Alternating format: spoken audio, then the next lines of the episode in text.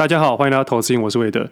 那今天的时间是二零二三年的六月十一号，那跟以往上架的时间是不太一样的，因为以往我都是礼拜一录音，然后礼拜一上架。那因为一些想法，我想要改成礼拜天录音跟礼拜天上架。那其实有很多原因啊，主要是这段时间我发现啊，其实我在平常交易的时候，大多数的时候都在研究自己的交易，做自己的交易，但是在周六跟周日的时候啊。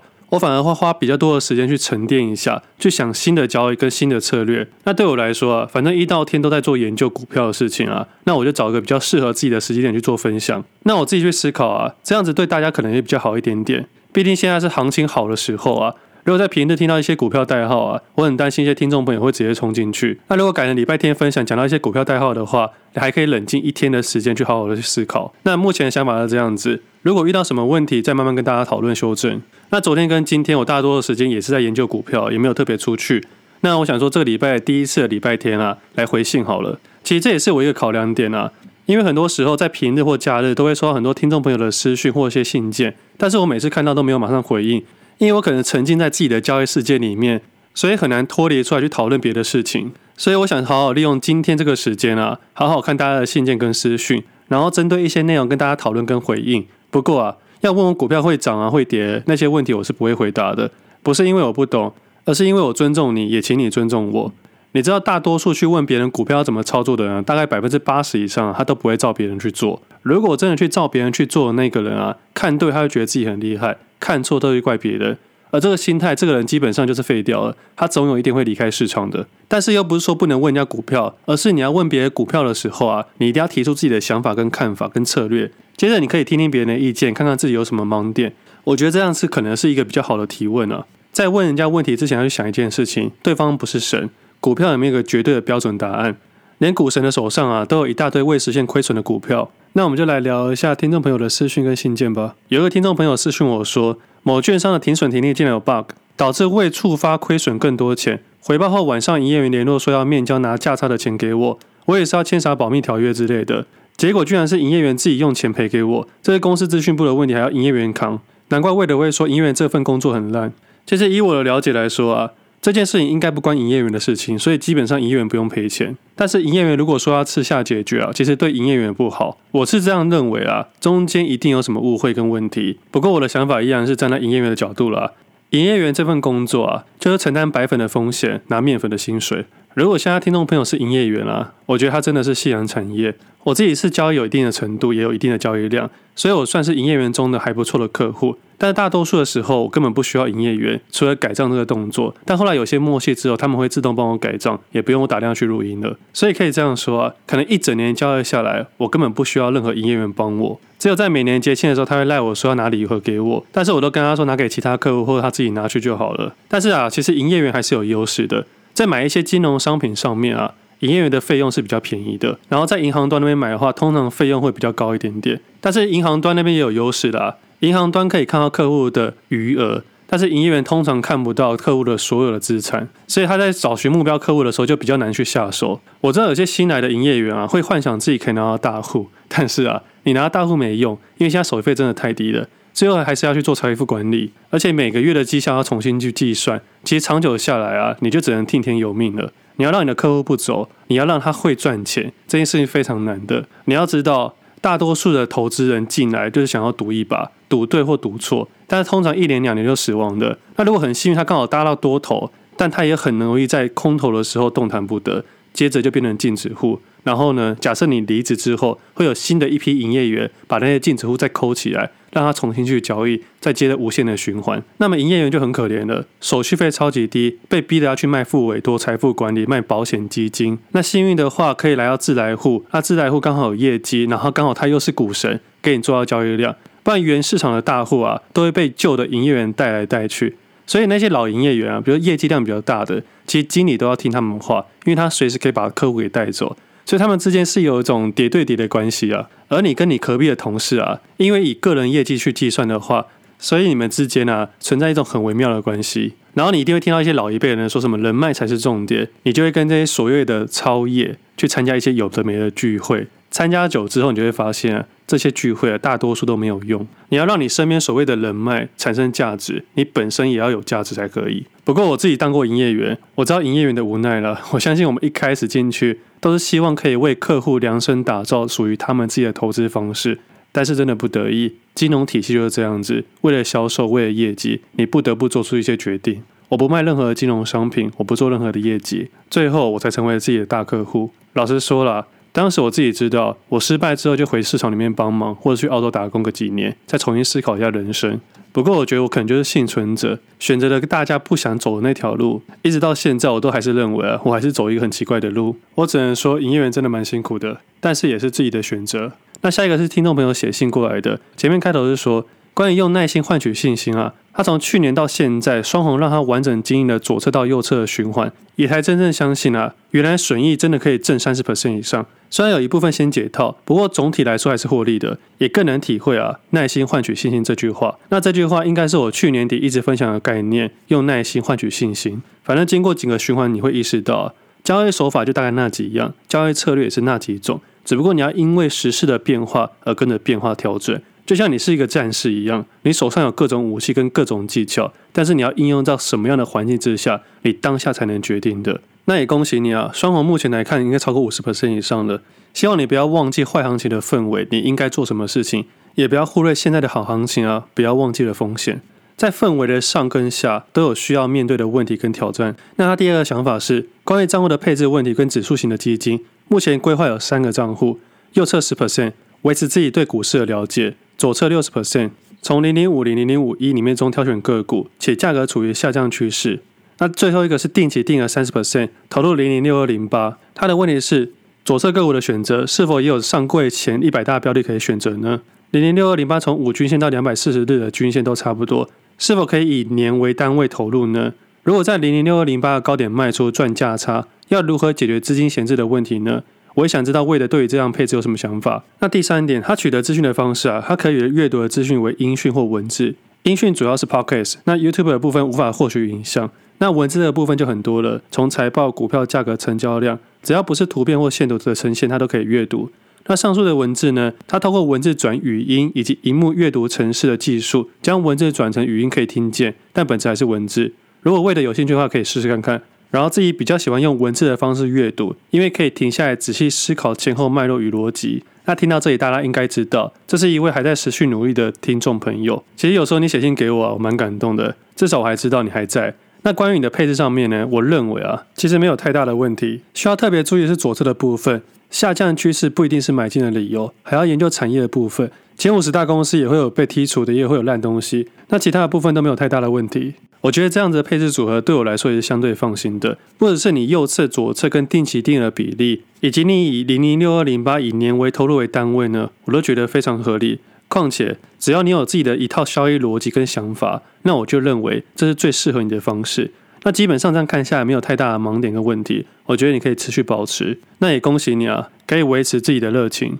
那最后一封信比较长一点点，它主要是一位理专的听众来信。那内容比较长，所以我会针对一些重点跟大家讨论。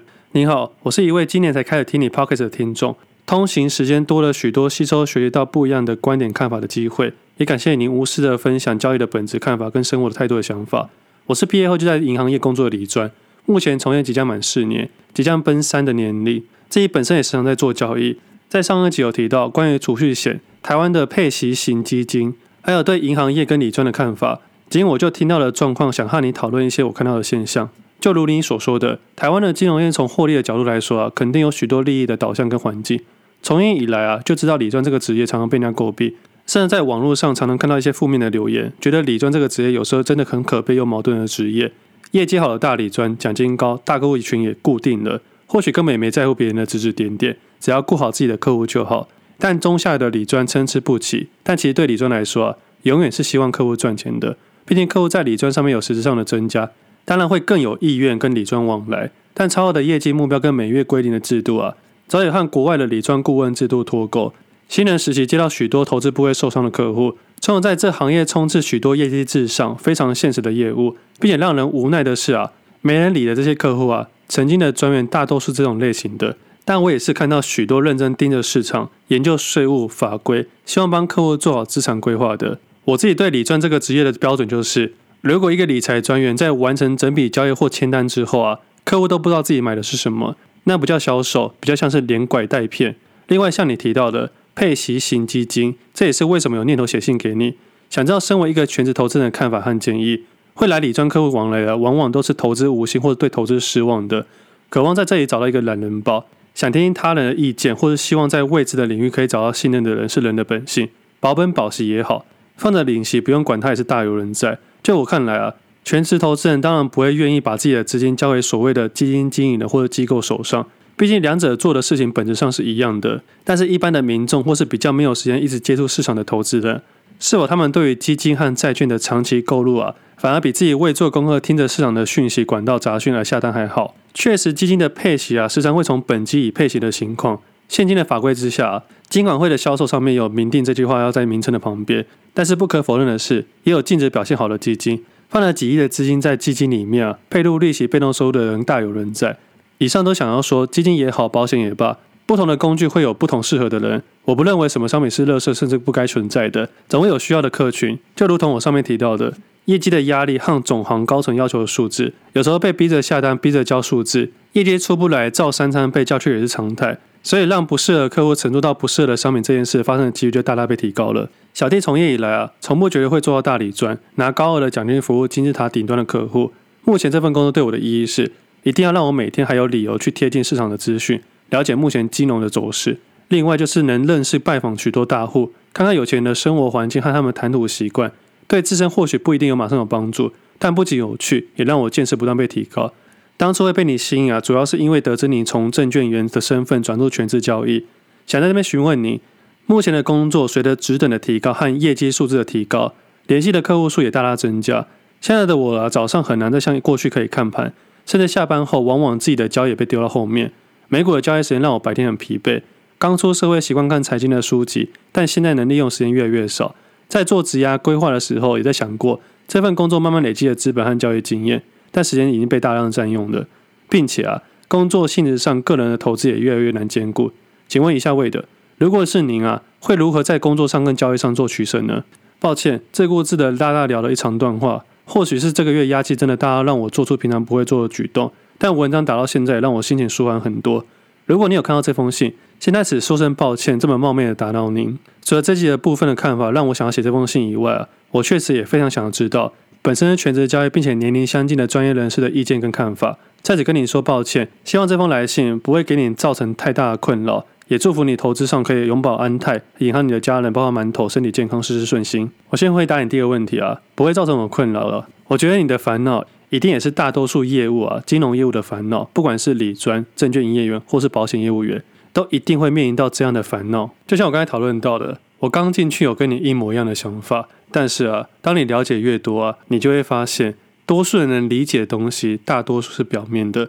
只有你真正进去这个产业之后，你才知道真正的脉络。你刚才讲的大多数我都同意，但是啊，我并没有说储蓄险跟配型基金没有适合投资人。就像你说的，每一个商品都有适合的人，这点我非常的同意。但是你要知道，有些金融商品就是设计用来设计投资人的，也不是说设计投资人，应该是说用投资人来当做一个避险的工具，而那些不清楚这个工具的使用方式的投资人，一不小心就买了进去。那你会说，理专没有充分让他了解吗？也或许是说，理专本身也不太了解这个金融商品，因为多数的理专都会站在销售的角度去创造更大的业绩。当然，也会有像你这种理专，希望可以站到客户的角度去完整的配置资产规划。也不是所有的理专啊都是坏坏理专，我相信这市面上还是非常多真的站在客户角度去思考的理专。但是啊，很容易被几个老鼠屎啊坏了一锅粥。毕竟老一辈人的眼里啊，理专、医生、老师。都是一个非常值得信任的职业，但是你不能排除啊，这些职业里面没有老鼠屎。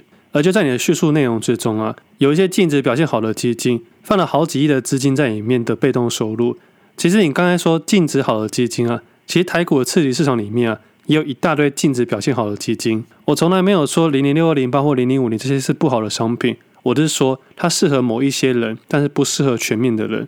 我相信大多数的听众朋友应该没有好几亿的资金放到基金里面，因为有好几亿的资金可以放到配息的话，多数都不需要再做投资了。每次听到别人说有钱人的想法不一样，错了，很多人是因为他有钱才变得不一样，因为需要钱才需要做投资。那么在这个情况下，你做出好几亿资金做的行为，在做之前就一定要特别去斟酌。我知道理专不容易，它就像营业员一样，慢慢的啊，你的时间会被公司给侵蚀掉，你需要扛更大的业绩。你需要为了眼前的五斗米折腰，然后渐渐的，你可能要放弃你原本的交易，或牺牲那些你原本用来研究股票资讯的一些时间，仅仅是为了这个业绩，为了服务客户，甚至要阿谀奉承主管或陪客户出去吃饭，这些都是业务必须面对到的问题。所以你说要怎么去兼顾跟取舍？我的做法就是，我直接把工作给砍掉，我专心在自己的交易上面。但是这个风险又太大，并不适合每一个人。我觉得这跟我的生活背景有关吧。我从小在传统市场里面长大，我知道什么叫风险，我知道什么叫看不到的风险。而在金融体系要换位思考，当我没办法提升自己的专业能力跟交易能力的时候，我何来去服务其他的客户？但金融体系不是这样子，它只要你大学毕业考几张金融证照，你就可以合法的去卖商品。但我相信啊，一大堆理专可能一张股票都没有买过，但是他却要帮你做资产配置。而你现在面对到的问题，我也知道。现在的业绩压力很大，你必须在你的生活、工作跟交易上做取舍。你是一个好理专，但是啊，你现在面对的问题是你在体制内，你有时候不得不去接受一些事实。我的想法是啊，在最小的伤害程度做最大的妥协。这其实跟交易市场里面做交易一样，我们在做选股判断的时候，或交易策略判断的时候，我们会变成是在最大的效益之下做最小的妥协。除非你有意愿或勇气跳脱体制，你是一个愿意挑战的人，才要去思考如何去挑战。那如果没办法有勇气去挑战，那就只能待在体制里面，尽量去做出问心无愧的事情。不过此刻的你，我相信啊，正在天使与恶魔的拉扯，其实这就是公司想要的东西。你的天使可能在过去几年一直赢，努力去保护客户，但是只要你输一次啊，你的恶魔啊就可能出现了，你就可能成为别人眼中讨人厌的李专。接着，新的一批新血进来，他们会用你现在的角度去看待变成恶魔的你。接着呢，你就会告诉他们说，大家都是过来人，这可能就是最后的模样，因为我们不得不为生活低头。当你看到隔壁的李专啊，讲的天花乱坠，不停推销商品，完全不顾客户的死活，拿大笔的奖金跟绩效，而我们辛辛苦苦为了客户去量身打造属于他的资产配置的时候，他不小心亏损了钱啊，他也对你提告，你心里的恶魔会越来越大。而这也就是我为什么不想待在金融业的原因之一。不过，我想跟你分享的是，金融体系啊，不是只有销售端，不是只有理专。我身边有一些朋友是做法务、做财务，也有一些在业内做交易员的。所以在面对这些问题的时候，我后来去思考，其实啊，说白一点，就是我自己能力不足，而让这个矛盾啊一直在心里面纠结。而这个能力哦，不一定是实战交易的能力，也可以是理论上的能力。就像我刚才说到的，我的一些朋友，他们也是从事金融业的，但是他们也不是理专，他们的年薪也是好几百万。我换个思考跟你想啊，你看你对这些老百姓，你会觉得心里纠结。那么如果你做到法金，你对的是企业老板，你心里可能就没这么纠结。反正啊，职涯工作这件事情啊，我觉得任何人都没办法给你真正的意见，我只能提出我的看法跟想法，最后的决定权还是在你身上。一样啦，还是祝福你，希望可以走到自己的路。那以上啊，大概是这次回应的信件。那也改变了录音的时间，还请大家见谅。那其实啊 p 开始分享到现在刚好满三周年了。其实刚好遇到乙专啊和营业员给我的信件，我刚好有感而发，想要跟大家多分享。其实你们面对的问题我都面对过，我也曾经纠结、矛盾，甚至讨厌自己、讨厌别人，很多负面的情绪。我知道刚出社会的时候会有很多抱负跟理想，我们可能都会认为啊，金钱是腐败的，金钱是肮脏的，金钱是臭的。但是我们去思考一件事情，刚刚讲这句话的啊，要么就是非常有钱的，要么就是非常没钱的。或许那些很有钱的人想要灌输我们这些观念啊，让我们离钱越来越远，而他们就可以把钱全部收刮在一起。所以科斯托兰也说过一句话：我们必须爱钱，但是要适度的跟他保持距离。如果你真的很讨厌这个体制，那你就打造一个体制。我想成立一个不一样的金融媒体，但是不能单纯只有理想没有实作。而我的做法就是，我花了三年的时间。弄了一个一致性的分享，不管你是左侧、右侧、月线、周线、日线，甚至是盘中交易的投资人，你都可以在我的分享里面找到你的定位。这件事情真的不容易，它需要花我三年的时间去完成。在今年二月开始啊，陆陆续续有些听众朋友写信给我说他毕业了，而且这次的毕业啊，不是被市场给淘汰，而是知道自己的定位而毕业。当我收到第一封信的时候，我很感动，也认为自己可能做到了。接着第二封、第三封，一直到现在，我才真正认为我正在做的是一件对的事情。但是我不得不说，在分享这段时间，我很常怀疑自己，我也很难确定说我正在做的是不是对的事情。但持续收到听众朋友的回馈啊，我的疑问也渐渐有了答案。最近看到群组的很多听众朋友都赚钱。其实我蛮开心的，但是我不会一直吹嘘说大家赚多少钱是因为我，真的不关我的事情，是你们自己的决定。甚至我也知道啊，有一些人早就有自己的交易逻辑了，那一直在他群组里面不离开，是因为我觉得这就是一个，其实交易人啊，最后都是孤独的啊，你很难得可以找到一群跟你一样有热情的人，而且持续在市场里面。产生共鸣，很多事情都会慢慢改变，很多事情你就只能靠自己。有的地方可以一起讨论，产生一些有价值的东西，是真的很难能可贵的。但是最后的决定权还是在自己身上。像我自己的外甥呢，他今年考国中大考，那昨天的时候啊，成绩出来的，然后小孩子就会很多意见，然后大人有很多意见，大家吵吵闹闹的，每个人都有每个想法。但是在我眼里啊。现在的决定并不是未来的决定。这次考不好啊，不代表你未来不会好。现在第一名毕业啊，也不代表在未来的社会啊，永远都是第一名。站在此刻的现在啊，我们都不知道未来小孩子的发展，也就像是站在此刻的现在，我们也不知道明天以后股市的发展。帮小孩子做决定是非常难的行为，但是骨子又觉得说，不帮他做决定，他自己能不能承担未来的后果？我觉得这是一个非常非常困难的课题。人生跟交易一样啊，我们都看不到右侧的答案，而我们的角色啊，只能尽量给他一些正确跟理性的思考，不要让自己的逻辑打结了。上礼拜技嘉涨停板，就在盘后出现一些物质财报的错误啊，然后就会有开始人在那乱凑说，哦，盘中涨停板是因为盘后物质的错误。听到这边不觉得逻辑很奇怪吗？盘中的事情关盘后什么事？盘后的事情怎么会影响到盘中？有时候我就去很难理解，说这些人到底在想什么。不过也因为现在行情好了，我们彼此之间较容易出现一些盲点。但是站在我的角度来说啊，我依然在做一样的事情，依然在做一致性的投资跟一致性的分享。今天还是有健身，今天还是有录音，今天还是有写文章，今天依然有做自己的交易记录跟规划。上礼拜自己把左侧的部位做出调整。将今年原本要投入左侧的部位，加上这次获利的部分，分成两次进场。第一次的部分会买债券，也会分几次进场。上礼拜加拿大跟澳洲央行啊开始升息了，从止息开始重启升息，这也可能代表是 CPI 压不下去。那么在下礼拜联准会跟 CPI 的公布啊，就非常有可能使交易市场有很大的震荡，不管是股市或债市。而我的想法很简单，我把升息这个事件呢当做一个讯号，那么我们就要去判断说。升息是终点还是起点？如果是终点，那债券可能就是相对低的位置。那如果只是个起点，就是有新的一波的循环的升息点。那么我就要退而求其次去分析说，股市的影响跟债市的影响哪边的影响比较大？先说股市，如果持续升息跟用力升息的话，那代表诶资金的使用成本依然是高。那我们的获利财报数字会不会持续被影响？毕竟在现在一二季财报上面，只有少数的公司表现还不错，而且这些公司呢已经涨翻天了。但是我们不要忽略哦，一二季财报表现差，代表年报应该相对还是差的。台积电这次的股东会有调高一点点的资本支出，而大立光是说啊，六月会比五月好，七月比六月好，但是啊，很难回到过去以往的高水准。所以说，以位阶形态来说，股价在高位阶。债券在相对低阶，我只能说相对，不是绝对。如果不再升息，债券是好消息，股市是好消息。但是股市已经先反应了，债市还没有反应。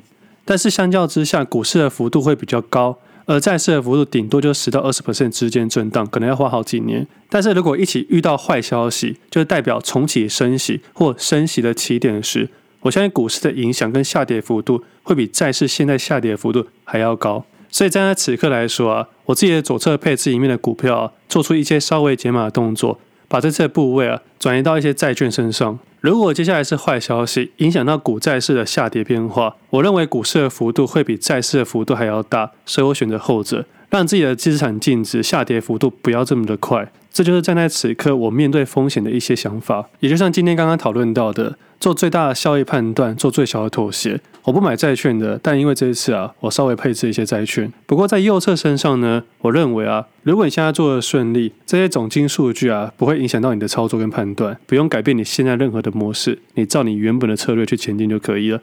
右侧不管总金，不管个金，只做交易。不要忘记了，右侧只做价差。股票市场大多数的公司啊，都是在做价差的交易。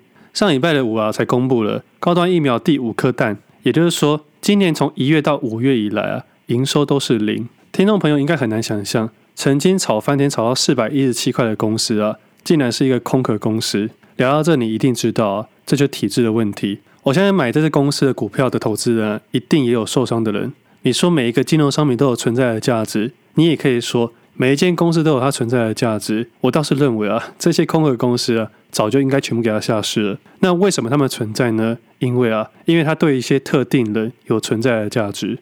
而我如果有能力可以分享的话，我想针对不特定的多数人做出一些贡献，而不是这些特定的少数人。我能做到的就是适度的去分享这些东西，适度的把一些黑暗面揭露出来。而且我还告诉你们啊。媒体上很多东西，都是故事，都是假的，甚至很多形容主义的东西也是假的。你可以到 Google 搜寻引擎上面打，高端营收的传奇性券商，然后新闻媒体把这些问题啊，炒作股票推给这些人，而当事人本身啊，根本不知道这件事情，还要因为这件事情啊，调整一下操作的做法。我觉得这样子啊，根本就是扰民。不过还好，还可以透过 Podcast 跟大家好好讨论，至少可以对不特定的多数人有一点点的想法，让彼此之间做出一些独立的判断。好了，讲了这么多，时间也差不多了。很抱歉后面讲了一大长串。